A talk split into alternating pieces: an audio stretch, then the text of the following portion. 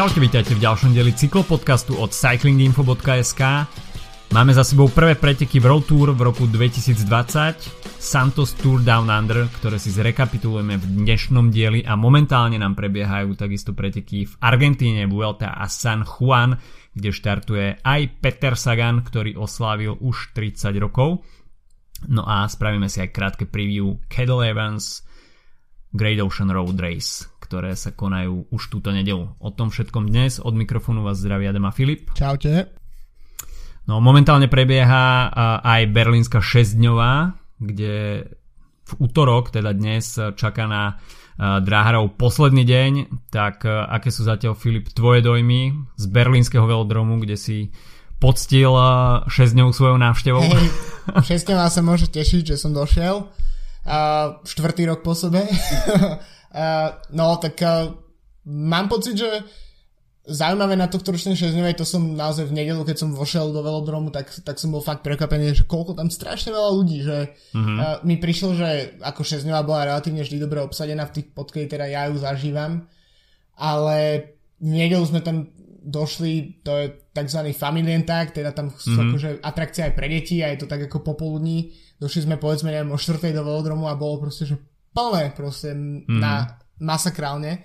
A to mi príde, že na rozdiel od minulých rokov, tak uh, v podstate v Berene nie je absolútne žiadna propagácia tých pretekov. To znamená, mm-hmm. že tie mhm. preteky sa nejakým spôsobom si tam žijú uh, samé, samé od seba a to je, to je celkom zaujímavé. No, čo sa týka samotných pretekov, no tak 6 je taká, že Samozrejme, nemáme tam ani teraz tie úplne najväčšie mená, pretože tie väčšinou štartujú momentálne v Kanade, kde sa cez víkend skončil, eh, skončil ďalšie kolo svetového poháru. Tam sa ešte zbierajú dôležité body kvalifikačné kvôli Olympiáde v lete, takže uh, máme tam také klasické 6 mená ako Strötinga Depot uh, a takisto Theo Reinhardt, teda uh, majster sveta Madisone nemecký, mm. ktorý tento rok neštartuje z uh, E, starým známym Rogerom Klugem, ale s Morganom Knajským, čiže tiež bývalý francúzsky majster sveta Madisone. E, ale na čele po piatom dní je dánske duo Mark Hester a Oliver Wolf e, pred Grafom s Millerom z Rakúska, tak myslím, že dnes, keď pôjdem večer pozrieť ešte do velodromu, tak si myslím, že sa tam ešte veľa môže pomeniť, pretože sú tam v podstate dva týmy bez straty kola a dva týmy s jedným kolom.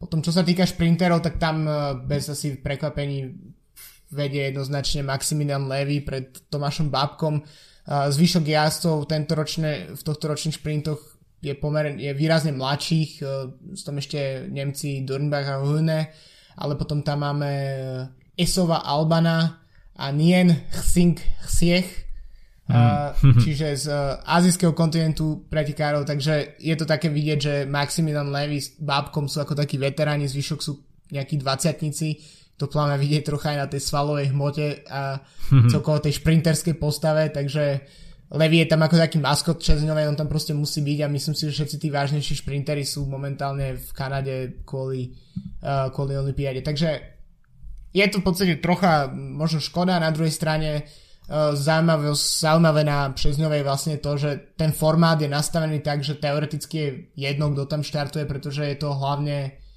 hlavne o nejaké ako, je to proste entertainment trocha a, a vlastne s mojou manželkou sme cez víkend rozmýšľali, v, keď sme boli na Šesňovej, že aký ekvivalent vlastne v, vo svete športu by sme našli k šesťdňovej, čiže vlastne je to šport, ale zároveň je to trocha zábava, tak nás napadali také veci ako wrestling, uh, ten americký MMA, alebo že keď prídu Harlem Globetrotters uh, s basketbalovou ah. exibíciou, aj keď samozrejme toto je trošku viac šport, napríklad uh, že, žensk, ženských kategóriách sa tam jazdilo normálne UCI Omnium uh, vo štvrtok uh, v piatok tuším, čiže akože áno, samozrejme sú to stále normálne preteky, ale hej, je to hlavne o zábave a proste je to vidieť pri rozvádzaní, e, keď sa rozbiehajú šprintery na tie kola a proste tam hrá Mr. Bombastic a do toho proste Max Levy e, hýbe rukami, vlní sa rukami na, a roztlieskáva si velodrom a podobne, tak je to proste to, je to hlavne, hlavne zábava teda. Ale musím povedať, že práve to je možno ten, ten recept toho, že v podstate niekedy dosť ťažko pochopiteľné pravidlá niektorých disciplín dráhovej cyklistiky sú vlastne takto ako zúžené na nejakú, zábavu v podstate alebo na taký jednoduchý formát a myslím si, že to funguje a myslím, že ak niekto má záujem si niečo takéto pozrieť, tak uh, tu v Berlíne skutočne odporúčam, lebo je to proste no, funguje to proste po tej, po tej zábavovej vlne. No, berlínska šesťňová bol super zážitok pre mňa dva roky dozadu. A v podstate pre ľudí, ktorí možno nejakým spôsobom by sa chceli dostať e, do drahovej cyklistiky, pričuchnúť k tomu, ale možno sa im pravidla zdajú komplikované, ako si spomínal, tak e, skutočne 6 je super štartovací bod na to, aby človek porozumel e, možno tým pravidlám aj takouto zábavnou formou. A naozaj veľmi priateľské prostredie, tá berlínska šesťňová uh, má svoju tradíciu, takže super podnik. No a krásny a velodrom si, tiež. Krásny velodrom, presne. Mimo, mimochodom, uh, niekde som čítal, že berlínsky velodrom má nejakú špeciálnu konštrukciu strechy a že je to nejaká najťažšia uh, železná alebo železobetónová strecha uh, vôbec v Európe. Asi železná. Všeobecne, koľko... zo, všeobecne zo všetkých budov. Pravdepodobne, hej. Ok, tak sa mám báť trocha, hej.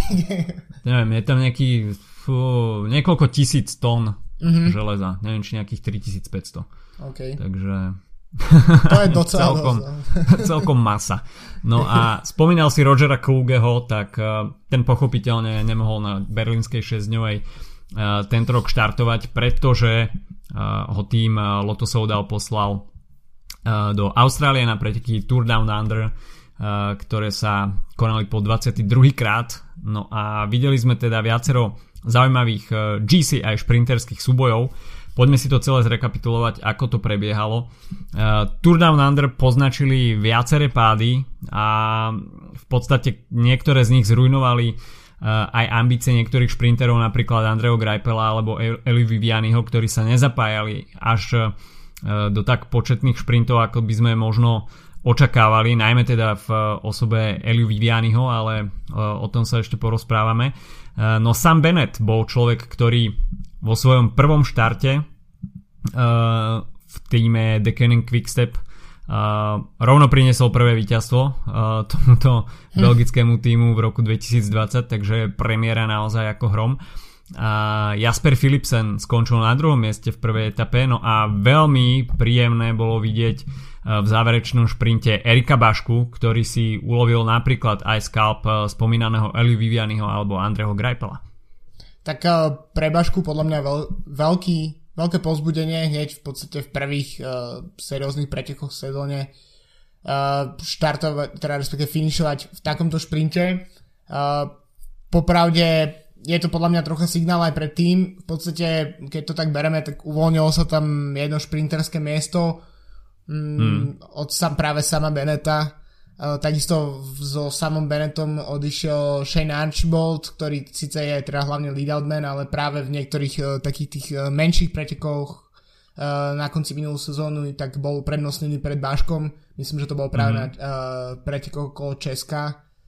Ak sa nemýlim, tak nakoniec tam bol, tam bol Shane Archibald ako keby šprinter tohto týmu. Mm-hmm. To znamená, že popri Saganovi a uh, Ackermanovi samozrejme, tak, uh, tak Baška by mohol naozaj túto sezónu dostal nejaké, uh, nejaké príležitosti a podľa mňa keď uh, si môže svojmu týmu ukázať, že aha, v prvej etape som finišoval o jedno miesto pred uh, majstrom Európy Eliom Vivianim mm. a medzi a pred proste Greipelom a podobne, tak, uh, tak je to podľa mňa dôležitý krok. V podstate ani v tých ďalších uh, šprinterských etapách tak uh, to nedopadlo až tak, až tak zle. Tá druhá etapa nebola vyslovene šprinterská, ale potom v etape, ktorú vyhral Caleb Juven číslo 4, tak tam zase skončil 8. Čiže stále je to tá desiatka podľa mňa na štart sezóny a na to, že Tour Down Under má jednoznačných favoritov šprinterských, medzi ktorých by práve po mne Erika Bašku pred začiatkom pretekov nikto neratal. Uh, pri konkurencii Caleba Juvena, Sema Beneta ako sme potom videli neskôr aj Giacomo Nicola, Andreo mm-hmm. Greipela, Jaspera Philipsena, tak uh, myslím, že uh, Baška nie je logicky proste takým, takým favoritom v týchto etapách. Uh, No a je to proste tretie miesto v etape World Tour. Myslím, že no, tento výsledok akože nemôžeme ho nejak veľmi e, megalomansky preceňovať, ale na úroveň momentálne slovenskej cyklistiky mimo Petra Sagana je to veľmi, veľmi dôležité vidieť aj vo World Tour pretekoch e, iné, aj inú, iné meno pri slovenskej vlajke ako je len Peter Sagan. Určite je to poriadna dávka sebavedomia pre Erika Bašku, ktorý nezažil minulý rok e, úplne hviezdny, asi možno aj sám očakával, že dostane viacej príležitosti e, jazdiť na výsledok, ale no, v podstate takto skoro e, zaradiť sa naozaj medzi tých top šprinterov, ktorí v Austrálii štartovali, tak bolo určite veľmi príjemné. No Down Under pokračovala etapou číslo 2, kde sa už predviedol aj Caleb Ewan, ktorému prvá etapa príliš nevyšla Uh, druhá etapa už bola s mierne pančerským finišom a Daryl Impey tu poprvýkrát vystrčil rožky, keď uh, sa snažil bojovať aj o etapové víťazstvo a samozrejme časový bonus. Uh, ale Caleb Ewan, ktorý tam mal šprinterskú konkurenciu v podobe Jaspera Philipsena a najmä teda Sama Beneta, ktorý bol lídrom po prvom dni, tak eh, Caleb Ewan si logicky vybral eh, zadné koloso sama Beneta, ale ako náhle eh, sa si priblížili nejakým 150-100 metrov pred cieľom, tak samovi Benetovi absolútne došla para a Caleb Ewan sa od neho odputal Uh, ako Mark Cavendish vo svojich najlepších rokoch, keď proste zapol ten neuveriteľný kick a Caleb Ewan bol zrazu behom 2-3 sekúnd absolútne niekde inde a v podstate táto druhá etapa ukázala, že Caleb Ewan bude na tohto ročnej Tour Down Under veľmi dominantný v šprintoch. Tak uh, myslím si, že Ewanovi prospel ten v podstate tá druhá polovica minulej sezóny od Tour de France, kedy to v podstate obrátil uh, tú stranu a stal sa naozaj dominantným šprinterom tých pretekov, ktoré nemali vyslovene dominantného šprintera, mm-hmm. čo bolo dôležité pre, pre Juvena. Uh, predsa len uh, je stále ešte toto mladý jazdec, má 25 rokov, ale je to, to je očakávania, ktoré sa s ním spájajú, uh, tak uh, už ich evidujeme dlho a nevždy sa mu to úplne darilo naplňať. Uh, myslím si, že je pre, preto veľmi dôležité, aby práve v Austrálii, najmä po nevydarenej prvej etape, tak uh, obratil tiež líst aj v týchto pretekoch a, a snažil, sa, snažil sa dostať uh, na tie stupne výťazov.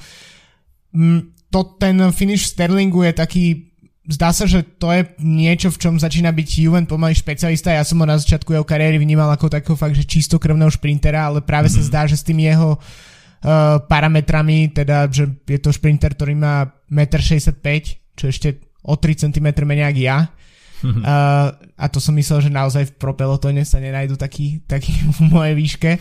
A v 160 kg, 67 kg tak uh, je predsa využíva to, že uh, tých uh, nemá toľko kil ako nejaký úplne najväčší šprintery typu neviem, Kittel alebo podobne, ktorí naozaj vyzerajú obrovsky na tom bicykli tak uh, napríklad to je vidieť uh, v tom finiši na, napríklad na Spojených Arabských Emirátoch na Hattadam, čo je mm-hmm. taký mhm. ten úplne strmý kratučký kick na záver uh, a taká tá stena a v nej dominoval minulý rok napríklad a myslím si, že to je presne ukážka toho, že uh, UN nebude mne vo svojej kariéry, kariére úplne čistým dominantným šprinterom na tú proste placku, ale ako mm-hmm. náhle sa tam objaví niečo, čo sme v minulosti možno považovali za taký ako saganovský typ etapy, tak, mm-hmm. tak by práve UN mohol ukazovať svoju silnú stránku a myslím si, že to môže môže byť spojené s nejakým, nejakou, neviem, mentálnou a fyzickou prípravou na Milano Sanremo, čo je pre, mm. uh, pre Juvena určite veľký, veľký gól s, nielen sezóny, ale kariérny, prečo, pretože predsa len uh, šprintery až tak veľa príležitostí na získanie monumentu nemajú. Takže, takže v tomto vidím uh, Juvena, že sa snaží podľa mňa výmamiť z toho, z toho, že je proste len čistokrvný šprinter. Kto vie, čo na to Filip Gilbert? Hej, no, teraz keď sú spolujazdci, no, tak... Eh, každopádne pre Loto Soudal v prípade Filipa Žilbera a takisto Caleba Juvena perfektný dvojitý scenár na tohto ročné Sanremo. takže športoví riaditeľia si môžu asi medliť ruky, že dostali na túto sezónu takéto kombo. Na Cycling News sa začalo po skončení Down Under špekulovať, že Caleb Ewan, respektíve vyhlasili, že Caleb Ewan je momentálne najlepší šprinter v, vo World Tour, o čom samozrejme sa môžu viesť polemiky, ale no ťažko povedať, Caleb Ewan mal veľmi dobrý uh, ostatný ročník, uh, kde bol dominantným šprinterom aj na Tour de France, čo samozrejme uh, je veľká vec v cyklistickej sezóne, pokiaľ zažiarite na Tour de France a o to viac v prípade šprinterov, ale myslím si, že toto tvrdenie je trošku predčasné a najmä v úvode sezóny OK, vyhrať dve etapy hneď v prvom podniku nového ročníka je veľká vec, eh, ale treba takisto brať do úvahy, že sezóna sa naozaj iba začína. Down under, nepatrí úplne medzi tie najprestížnejšie preteky, ja si to berú niek- niektorí vyslovene ako prípravu a sezóna sa bude hodnotiť podľa, podľa neskorších mesiacov, ale mm, Caleb Ewan v podstate pokračuje na tej vlne z minulého roka, a je vidno, že sa nebojí ani rovinatého profilu, ani takýchto pančerských záverov a vie si vybrať uh, vhodný timing na, na ten záverečný šprint, čo predviedol aj v tom priamom súboji so samom Bennettom, keď v podstate čakal, čakal a Bennett uh, jednoducho absolútne v podstate aj vyzeralo to opticky, ako keby zastavil. Takže na takomto profile bude mať Caleb Ewan určite návrh nad mnohými šprintermi mm. a možno očakávať, pokiaľ sa stretne v priamom súboji s Petrom Saganom, že to môžu byť e, práve títo dvaja šprintery, ktorí e, tento rok zvedú veľké súboje. A to bude, jak e, nechcem úplne siahať do takého klíše, ale jak David s Goliášom, čo sa týka mm. tých postav. Uh, no ale ako hovoríš, ja si myslím, že to aj tiež uh, ide o nejakú, hm, možno naozaj Down Under nie sú tie najprestížnejšie a najväčšie preteky sezóny, ale je to World Tour, je to štart mm. sezóny a najmä je to v Austrálii, to znamená, že austrálsky mm. jazdci samozrejme majú motiváciu sa predviesť, ukázať sa pred domácim publikom. Um, je to dôležité, pretože v podstate uh, predstav si, že si fanúšik uh, cyklistiky v Austrálii, tak v podstate väčšinu času musíš pozerať preteky v nejakých absurdných časoch, keď sa odohrajú v, v Európe a mus, tak ako v podstate my, ak by sme chceli naživo sledovať tu na Andre, mne sa to akurát dvakrát podarilo naživo sledovať, lebo som mal svoje problémy so spánkom, ale keby som mohol normálne spávať, tak práve po mne by som ich naživo nepozeral. tak, tak, tak presne takto to mu, musia, musia vnímať aj, aj naopak, že vlastne je to tá príležitosť uh, sa ukázať doma, ukázať sa v vlastnej časovej zóne, čo môže znieť absurdne, ale v podstate je to nejaká, nejaký fakt. Eh, tých pretekov v Austrálii na tej najvyššej lige nie je až tak veľa, tým pádom proste sa to tam na sezónu eh, každú sezónu proste sa tam tí jazdci vracajú a, a snažia ukázať čo najviac. Napríklad zaujímavý prípad je v tomto Michael Matthews, ktorý je mimoriadne akože povedzme, že známy a pomerne obľúbený pretekár World Tour, ale mm. z toho, čo som čítal z nejakých austrálskych médií, tak uh, v podstate v Austrálii je práve napríklad e, Caleb Ewan značne populárnejší, pretože práve Michael Matthews nikdy nejazdí tú austrálskú časť sezóny mm-hmm. a mhm. tým pádom sa neukazuje doma. A vlastne teraz nehovorím, že to je nejaké ako, hej, mis e, v podstate mm-hmm. oné, uh, súťaž, kto je sympatickejší a podobne, ale, ale, ale, ale v podstate to tak fungovať môže, akože jeden napríklad eh, pred rokmi sa vyčítavalo, eh, vyčítalo Frumovi často, že síce je teda Brit, aj keď sa narodil v Kenii, ale nikdy neštartoval na pretekoch okolo Británie napríklad, alebo teda nikdy mm. na nich neštartoval, odkedy sa stal šampiónom Tour de France Trebars. Mm. A to je niečo, čo uh, ten špeciálne takéto širšie publikum, nie možno takí tí úplní ľudia, ktorí sú zažrat, zažratí uh, mega do cyklistiky a sledujú všetko, ale taký typ, ktorý povedzme sledujú niečo raz za čas, tak uh, sú to veci, ktoré podľa mňa fungujú a ktoré sú dôležité. Tak ako neviem, neviem si predstaviť, kam by napríklad smerovala popularita pretekov okolo Slovenska, keby na nich štartoval Peter Sagan. tak, mm. ale určite by to nejakým spôsobom nakoplo tie preteky preto, aby ich vnímali aj na Slovensku viac a takisto to funguje aj tu. No, možno sa tak stane tento rok. Možno. V zákulisí sa hovorí, že Peter Sagan prislúbil, účasť na pretekoch okolo Slovenska tento rok, ale je to tak, no, pokiaľ sa jazdec nepredstavuje na tej domácej pôde, hoci teda by aj mohol. Samozrejme, tá austrálska sezóna je špecifická, je to obrátené oproti tej európskej. Michael Matthews to tak sa mi zdá, že aj spomínal v rozhovore s tebo, čo si s ním robil, že on vynecháva túto austrálskú časť, aby sa mohol lepšie sústrediť na, na tie jarné klasiky, ktoré sú pre neho mm. dôležitejšie. A v prípade Petra Sagana tak určite um, preteky okolo Slovenska by nabrali úplne iný spád, pokiaľ by sa na nich pravidelne, pravidelne zúčastňoval. Bolo mu takisto vyčítané dlhé roky aj to, že nikdy neštartoval na Gire, to takisto uh, zmení tento rok, takže možno uh, pre Sagana bude tento rok plný noviniek a niečím zlomový aj pre preteky, ktoré navštíví vôbec poprvýkrát. Uh, keď sme pri Saganovi tak takisto um, oslavil teraz 30 a mimochodom Remke, Remko Evenpoel 20 takže tam je medzi týmito jazdcami 10 ročný rozdiel no a pre Sagana je to určite veľký milník a sami sme my dvaja nedávno oslavili 30 čo možno v našich životoch neznamená nejak úplne veľa, ale v tých športových životoch je to niečo, čo signalizuje, že tá kariéra nebude trvať na veky a v podstate ostáva pár rokov, pokiaľ teda nie ste Alejandro Valverde. Presne tak, no, tak uh, ale tak sú to tiež veci, ktoré sa, ktoré sa menia, napríklad uh, si pamätám z, keď som začal nejak viac sledovať šport, um, napríklad ma bavil celkom tenis a v, v takej tej ére proste Egesio a Sempresa a podobne, tak bolo fakt raritné, ak uh, hral niekto po povedzme, že 32 rokoch a teraz mm. si vezmi v akej forme stále hrá Federer, Nadal, v podstate na, čo sa týka mužských, uh, tenis, mužského tenisu, tak stále vyhrávajú turnaje tí istí ľudia už proste 20 rokov pomaly. Hmm. A, a čo sa týka žen, ženskej, ženského tenisu, tak tam je zase Serena Williamsová, ktorá 20 rokov je proste absolútne na vrchole.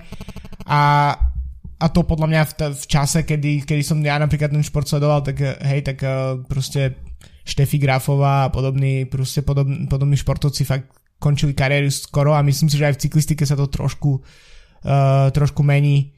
A máme kopec jazdcov, ktorí, ktorí jazdia vo World Tour aj v ďaleko, ďaleko po 35-ke na druhej strane potom je otázka, že koľka ti z nich dokážu udržať takú formu ako Valverde, že ešte dokážu naozaj v tom veku aj vyhrávať e, preteky. A nakoľko to už sú potom iba jazdci, ktorí, ktorí si tam plnia nejaké svoje úlohy.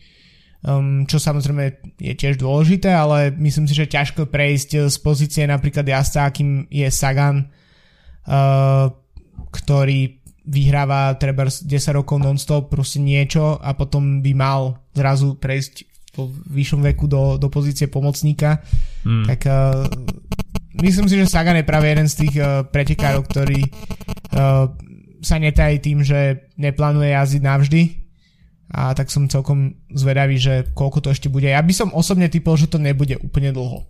Že, hmm. že to podľa mňa uh, môžeme hovoriť podľa mňa o jednu, jedno, jednej, dvoch sezónach Uh, a to hovorím čisto akože z brúcha, nie je to vôbec ničím žiadnymi ako kúvarnými mm-hmm. informáciami pod, počiarknuté, ale taký je proste môj nejaký odhad. Uh, a myslím si, že by za to nemal ako kto čo vyčítať. Ja si myslím, že v rámci tej jeho uh, improvizácie, respektíve prístupu k životu, kde on neplánuje nič dlhodobo, tak uh, to rozhodnutie príde možno zo dňa na deň, keď si povie, že OK, tak novú zmluvu asi už podpisovať nebudem a, a no zavesím to. Alebo sa, alebo sa nájde iná motivácia uh, proste s, s týmto, s uh, napríklad štartami v horských bicykloch alebo v cyklokrose alebo v niečom takom proste, kde... Gravel.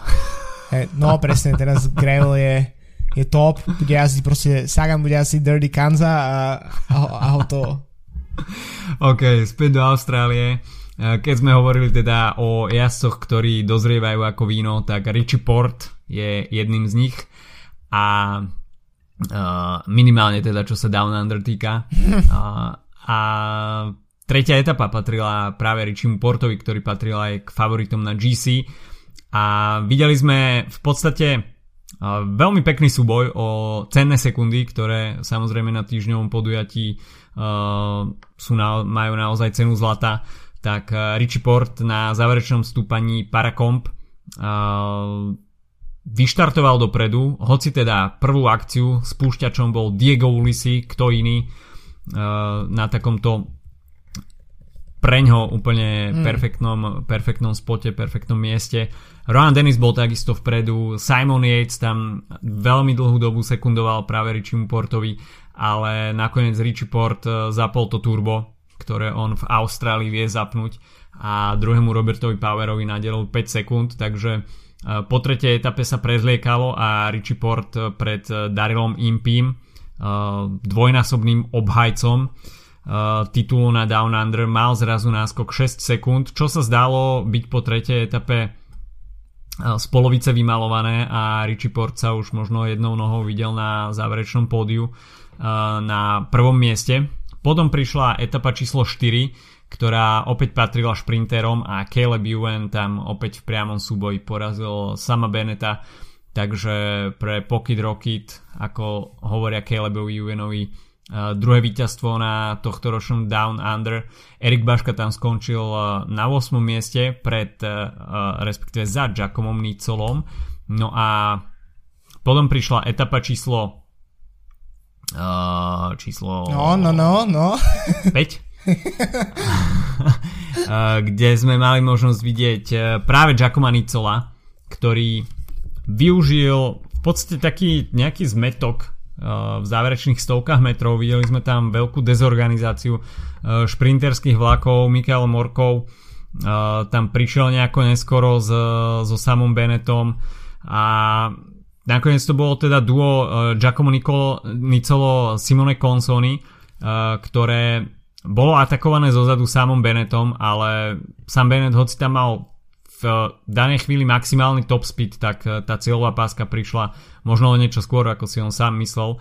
Takže Giacomo Nicolo a prvá výhra v sezóne pre NTT Pro Cycling, čiže uh, nástupca Dimension Data a určite veľká vzpruha pre tento tým, ktorý minulý ročník eh, nezastihol v úplne najlepšej forme. A ani predminulý, ani ten pred... Ani predminulý, ani pred, predminulý, takže uh, Giacomo Nicolo takisto prebudenie výsledkové, uh, keďže od neho sa takisto po, po príchode do tohto týmu očakávalo, že uh, prinesie nejaké výsledky, tak uh, príliš mu minulý ročník nevyšiel a Nicolo teda zaznamenal prvé víťazstvo v sezóne. Simone Consoni, ďalší talianský šprinter, ktorý sa predstavuje aj napríklad na dráhe v Madisone spoločne, spoločne s Eliom Vivianim nakoniec na druhom mieste.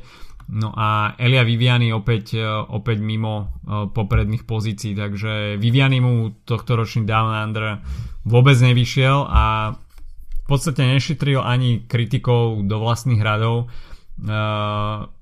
Jasné, je to pre Vivianyho nový tým, ale uh, má tam Consonyho, má tam takisto uh, uh, uh, no, pomôž mi, ďalšieho leadoutmana. V- Viviany, uh, popravde neviem, Laport štartuje s ním, či nie? Asi nie. Uh, myslím, uh, myslím Fabia Sabatiniho. Ah, tak. Okay.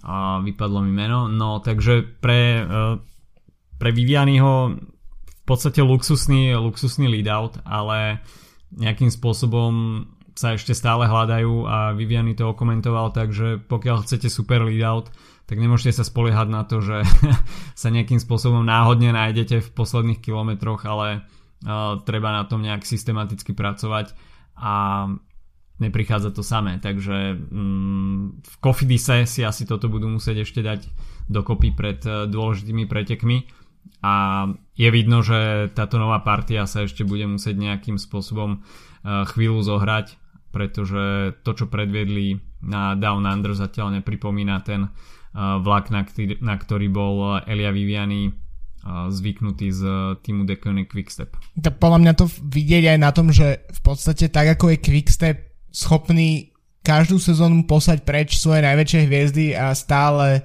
si udržiavať proste top formu a prinašať kopec víťazstiev, tak to dokážu spraviť aj so svojimi lead-out-manmi, ktorých dokážu nahradiť schopnými ľuďmi. Akože áno, teraz teraz je Down Under um, bol v podstate s jedným víťazstvom sama Beneta len tak ako miernou ukážkou toho, čo Quickstep dokáže, ale určite teda dopadol lepšie ako Kofidis uh, s Vivianim a teda kým Vivianim prišiel do Quickstepu pred dvoma sezónami zo Sky, kde pre ňoho nerobil nik, absolútne ni, nikto, pretože mm. to proste nemal ten tým na to, na to ľudí, tak uh, do Quickstepu prišiel proste nahradiť Marcela Kytela, ktorý mal tam vyladený svoj, svoj vlak, ktorý predtým tam mal okrem teda Kytela aj Gaviria a Cavendish a, a podobne, tak, e, tak proste to už je len že máš, neviem koľko, 50% toho úspechu zaručené a mm. potom už stačí byť len naozaj jeden z tých top, stačí to z ako keby to bolo nič, ale jeden z tých povedzme top 5 šprinterov sveta, aby ti takýto vlak dopomohol k špičkovým sezónam, tak ako sa to Vivianimu dvakrát podarilo. No a Kofidis vlastne je tým v prestavbe kompletne, takže to, že im nevyšli prvé preteky sezóny, môže byť ešte niečo, čo sa s nimi bude nejaký čas ťahať. Na rozdiel od týmu NTT, kde naozaj podľa mňa, ak je nejaký tým, ktorý potreboval víťazstvo ako Sol, tak sú to práve oni. Prišiel tam teraz Bjarne Ries, myslím, že bol tiež v Austrálii rovno uh, potom ako prebral tento tým hmm. ako manažer. Uh, je to tým, ktorý, ja som si pozrel, vyhral minulú sezónu 6 pretekov, myslím, alebo 7 pretekov, z toho 3 krát vyhral Bolsonhagen a trikrát Nicolo, to je nič, proste to sú, to je, hej, Quickstep vyhral 60, neviem koľko, uh, mm-hmm. myslím pretekov, uh, tak to je, to, to je proste zlomok a, a, a tak ako som hovoril v súvislosti s Calebom Ewanom, že keď naštartuješ tú sezónu proste dobre, tak uh, to hneď pôjde, môže ísť ľahšie a zrazu pre NTT to môže znamenať úplne odkľatie toho týmu, tak ako sa to napríklad, ak si pamätáš, uh, keď uh, Cannondale, teda terajší EF, terajší Cannondale Garmin niečo tým mm. nedokázal vyhrať World Tour preteky myslím rok a pol.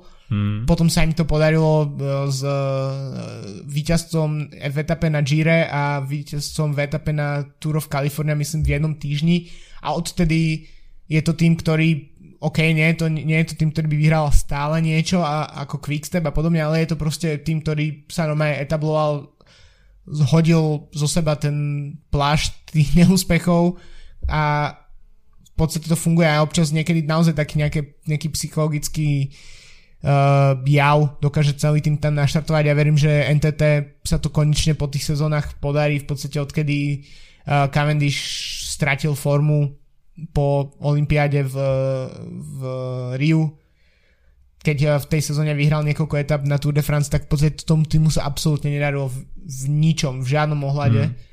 A snad s výnimkou proste Bena Kinga na Vuelte pred dvoma rokmi a tým pádom je to strašne dôležité, že to týmto smerom uh, pre nich pôjde. Tým pádom máme, hej, máme sama Beneta, ktorý môže byť spokojný, lebo má jednu etapu, zapadol do toho vlaku, prekonal Vivianiho, teda jeho predchodcu. Máme NTT s Jackomom Nicolom, ktorí môžu byť spokojní, lebo konečne vyhrali nejaké preteky a hneď na začiatku sezóny. Mm-hmm. Uh, Caleb Ewan môže byť mimoriadne spokojný, lebo proste vyhral viac etap ako všetci iní šprintery a potom máme Vivianiho, ktorý proste vie, že OK, pred ostrým začiatkom sezóny mám nejaký mesiac a pol, dva mesiace, uh, možno pre, na to, aby sa proste doladili na poslednú chvíľu nejak veci a, a ten Kofidi začal fungovať, pretože to je v podstate tým, ktorý moc toho nevyhráva a musí sa to naučiť ako keby. Takisto je to potvrdenie toho, že doladenie toho šprinterského vlaku nie je nič automatické a je to naozaj tvrdá práca.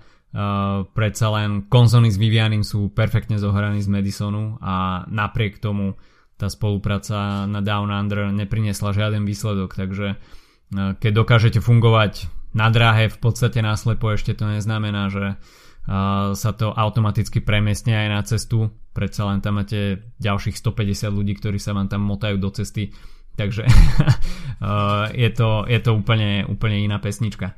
Takže etapa číslo 6 tak tá v podstate rozuzlila celú Down Under. Daryl Impey sa počas tejto etapy dostal víťazstvom na prémiách virtuálne do okrového dresu, ale samozrejme na záver čakala na jazdcov Vilunga Hill a kráľom Vilunga Hill je Richie Port, ktorý opäť potvrdil aj v tomto prípade, že uh, tento kopec mu mimoriadne sedí. Avšak našiel svojho premožiteľa po dlhých rokoch a to bol Matthew Holmes pred pretekmi v podstate no-name meno.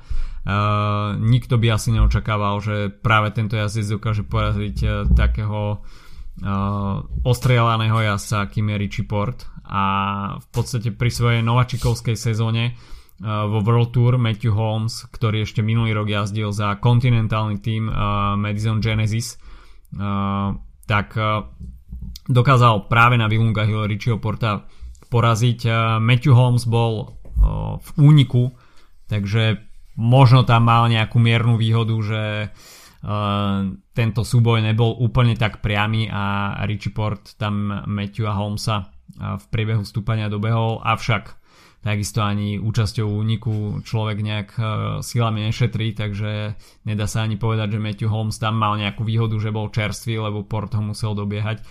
A, ukázal tam naozaj veľkú silu, pretože Richie Port išiel hore Vilunga Hill naozaj ako keby išiel po rovine a perfektný súboj na záver a Richie Port sa nakoniec musel skloniť pred uh, Matthew Holmesom. Uh, čo však v konečnom dôsledku nemuselo Richieho Porta nejako škrieť, pretože uh, mal už na konte víťaznú etapu a takisto Daryl Impey v priebehu stúpania na Vilunga Hill odpadol a neohrozoval Richieho Porta ďalej v GC a Daryl Impey sa nakoniec nedokázal dostať ani na pódium.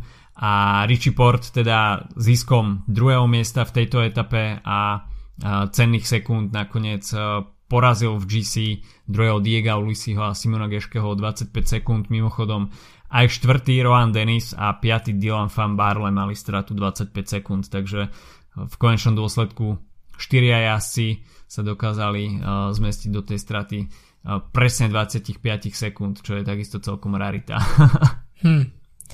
No tak uh, naozaj uh, tento výsledok od uh, Matthewa Holmesa je fan, akože to, tá, to, čo býva fajn na, na pretekoch, ktoré možno postradajú takú obrovskú dôležitosť a to je tak, že naozaj jazdec, ktorý je absolútne neznámy, tak uh, dokáže zvíťaziť a poraziť tak veľké meno, ako je Richie Port.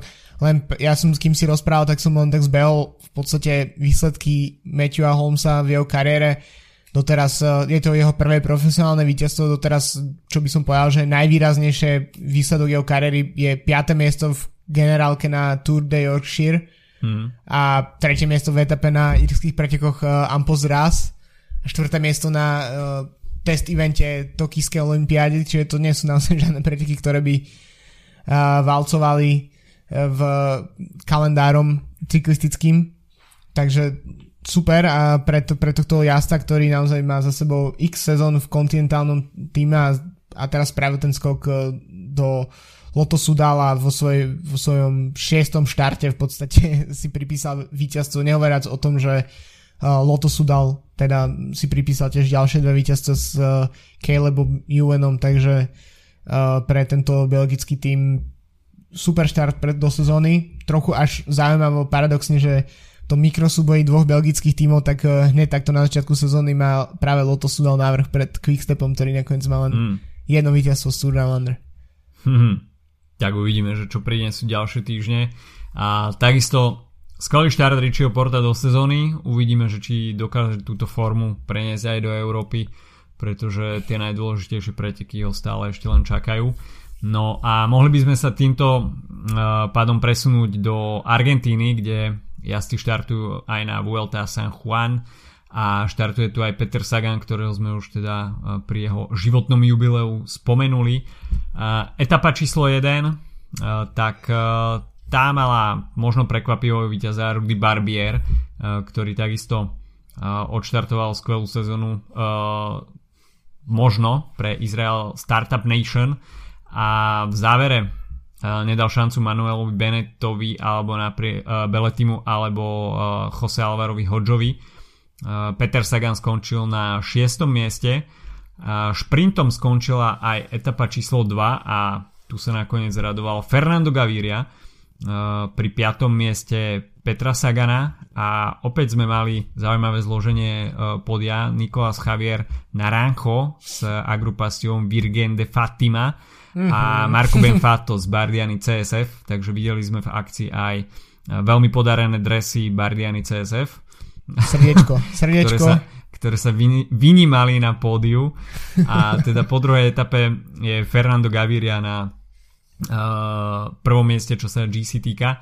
Uh, San Juan pokračuje uh, zajtra, respektíve áno, zajtra individuálnou časovkou, respektíve dnes to bude. Áno, to sú tie časové posuny. To sú tie časové posuny. Uh, individuálnou časovkou na 15 km v závere uh, uvidíme tak kilometrové stúpanie, čo môžu byť uh, celkom zaujímavé na časové rozdiely. Uh, potom príde etapa číslo 4, 185 km. Prvá polovica uh, bude sprevádzaná aj horskými prejavami prvej kategórie, ale potom to už bude dole z kopca takže možno sa opäť k slovu dostanú šprintery, potom bude nasledovať rest day 30. januára, no a nakoniec e, kráľovská etapa číslo 5, e, kde sa jazdci vyšplhajú až na Alto Colorado do nadmorskej výšky cez 2600 metrov, takže tam to prevýšenia bude celkom dosť. Etapa číslo 6 bude e, štartovať aj finišovať na Autodrom El Vilcum, No a nakoniec e, sedmička, tak to bude také meské kritérium v San Juane o dĺžke 141 km. Preteky v Argentíne znamenajú pre väčšinu jasov teda štart do sezóny, takisto ako na Down Under. Nechcem povedať, že ich neberú príliš vážne, tá motivácia tam samozrejme je, ale predsa len uh, tie highlighty v sezóny ešte len prídu, ale niektoré týmy poslali napriek tomu uh, do Argentíny zaujímavé zostavy. Quickstep štartuje s Remkom Evenpuelom a Jose Alvarom Hodžom, ktorý bol spomínaný, Julianom Alaphilippom alebo takisto s Deňkom Štýbarom, Bora Hansgrohe, tam má Petra Sagana a tu jeho osvedčenú zostavu uh, Bodnar Gato, Os Poliansky plus uh, Mateo Fabro uh, a takisto Movistar, ktorý samozrejme má veľký záujem štartovať na juhoamerických pretekoch, keďže Movistar je telekomunikačným providerom firmou, ktorá, ktorá zastrešuje aj juhoamerický trh, tak Carlos Betancourt napríklad so štartovým číslom 1 bol, bol poctený. Uh, no a potom samozrejme štart na týchto pretekoch využívajú uh, argentínske týmy, No a až sedmička reprezentačných tímov Argentina, Taliansko, Rusko, Brazília, Panama, Peru, Venezuela. V talianskom týme napríklad Filippo Ganna. No a možno takúto menej skúsenú zostavu, ten menej skúsený start list poznačuje aj to množstvo pádov. V etape číslo 1 sme mali možnosť vidieť na zemi ARMK Evenpuela. Ten pád sa stal 3,4-3,5 km pred cieľom, takže mimo tej ochrannej 3 km zóny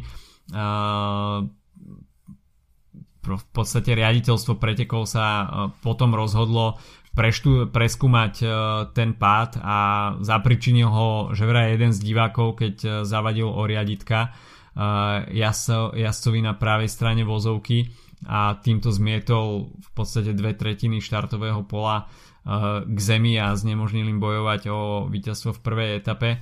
Remko sa takisto ocitol na zemi, čo by v prípade tej časovej straty znamenalo nejakú stopku v GC snahe. No a preto sa spravila výnimka a, a všetci asi dostali rovnaký čas. Ale takisto aj v etape číslo 2 sme videli nejaký 8-9 členný únik a napriek tomu, že málo kedy vidíme uh, pád v úniku uh, s, takto mal, uh, s takto malým obsadením, tak uh, stalo sa. A je vidno, že niektorí tí jazdci si budú musieť skôr dávať pozor, ako, ako brať tieto preteky nejak príliš kompetitívne, pretože aj prítomnosťou takto málo skúsených jazdcov prichádza k veľmi zbytočným pádom, čo samozrejme môže potom za jazdcov zabrzdiť pri snahe pripraviť sa na tie, na tie oveľa dôležitejšie preteky v Európe. No jasné, tak to je vždy tak ako risk, ktorý sa spája s tými pretekmi na začiatku sezóny.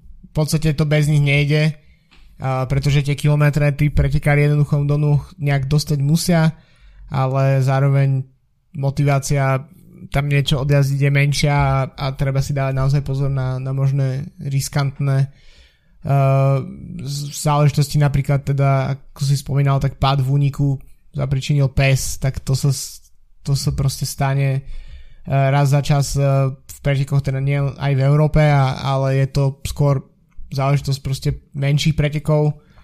Uh, takže nejde len čisto o tú neskúsenosť jazdcov, ale aj o to, ako sú tie jednotlivé miesta prispôsobené na to, že môžu hostiť uh, cyklistické preteky. Uh, v podstate stáva sa to aj na väčších pretekoch na Tireno Adriatico snáď každý rok počas tej úvodnej časovky mm. tam uh, vojde chodec alebo proste neviem niekto s nákupným vozíkom a podobne uh, a, a, a zbúra proste tým v tímovej časovke. A tak uh, mimochodom keď sme Učekol si opomenul, doštartuje na Vuelta San Juan, tak to je Oscar Sevilla.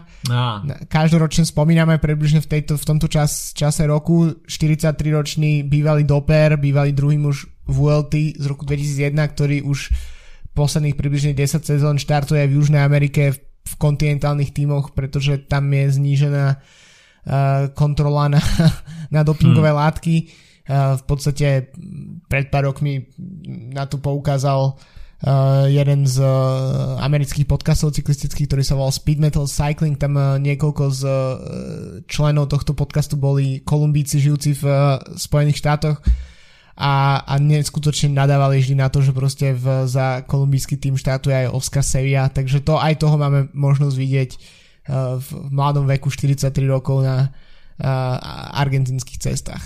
Už chýba iba Davide Rebelín. Presne tak, ale ten uh, bude túto sezónu štartovať za ten africký tým, to ano, sme už tuším spomínali. Tak za... Silno očakávame Hej, jeho štart sezóny. Samozrejme, je, jeho asi 37.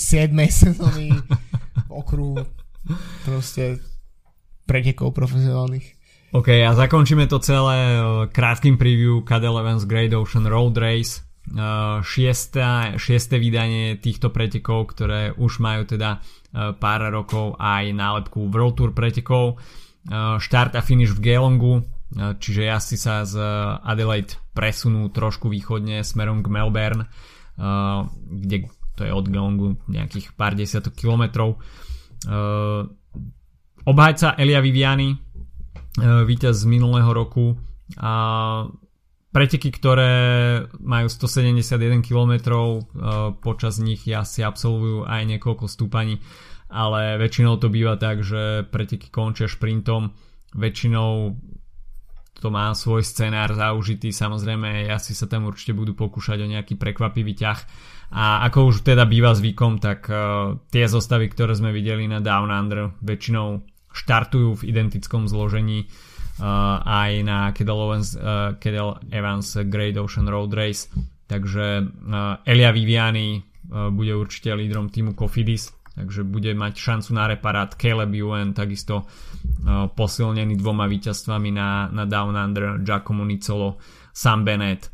Takže toto budú asi hlavní favoriti, uh, ktorí sa budú snažiť uh, získať uh, víťazstvo na týchto čoraz viac prestížnych pretekoch eh, tejto jednodňovke a tým pádom sa skončí aj austrálske letovo World Tour. A ešte keď už odchádzame z World Tour, tak by som len spomenul, že 30. Eh, januára, teda o dva dní, eh, štartuje tiež jednodňovka Race Torquay, čo mm. sú nové preteky. Tým pádom nevieme úplne povedať nejak viac o týchto pretekoch. 130 km preteky na pomerne krátkom okruhu okolo mesta, čiže vyzerá to ako také skôr ako trochu kritérium, ale normálne v kalendári UCI uh, eh, a štartuje na ňom až uh, eh, 15 World Tour tímov, čo je na nové preteky, ktorí majú svoj prvý ročník pred sebou po, uh, z kategórie 1-1, celkom veľká vec. Čiže všetky v podstate tí šprintery, všetci tí šprintery, ktorí sa momentálne nachádzajú v Austrálii, tak budú na štarte. Uh, bude tam Viviani, bude tam uh, Sam Bennett, bude tam Caleb Ewan, uh, takisto štartuje Bora s uh, McCarthy, uh, ale aj IF s Kukelerom alebo s Magnusom Kortom, uh, NTT s uh, Nicolom, takže to, to je tiež, môžu byť celkom zaujímavé preteky, ktoré sa teda na 99% skončia hromadným dojazdom. A, a ešte keď sme pri uh, pretekoch mimo mužského World Tour, tak uh, Cadel Evans Great Ocean Road Race má aj svoju ženskú verziu, v Laniu vyhrala Armani Sierra z Kuby. Uh, tento rok uh, bude teda obhajovať titul a v podstate z takých silnejších zostav, tak uh, je tam Canyon Schramm a Mitchelton Scott aj s čerstvou teda s čerstvou tými, ktoré vzýšli vlastne z ženského Tour Down Under.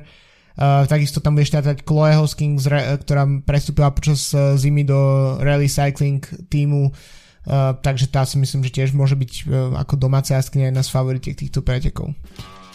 OK, takže toľko od nás na dnes. Až máte dnes večer čas, tak určite si nenechajte ujsť ešte Berlínsku 6 dňovú záverečný Madison, a ktorý slúbuje ešte celkom veľmi spektakulárne divadlo a takisto pokračuje Vuelta San Juan no a týždeň nám skončí pretekmi Cadillans Great Ocean Road Race. My sa počujeme opäť o týždeň, majte sa zatiaľ pekne, čau čau. Čaute.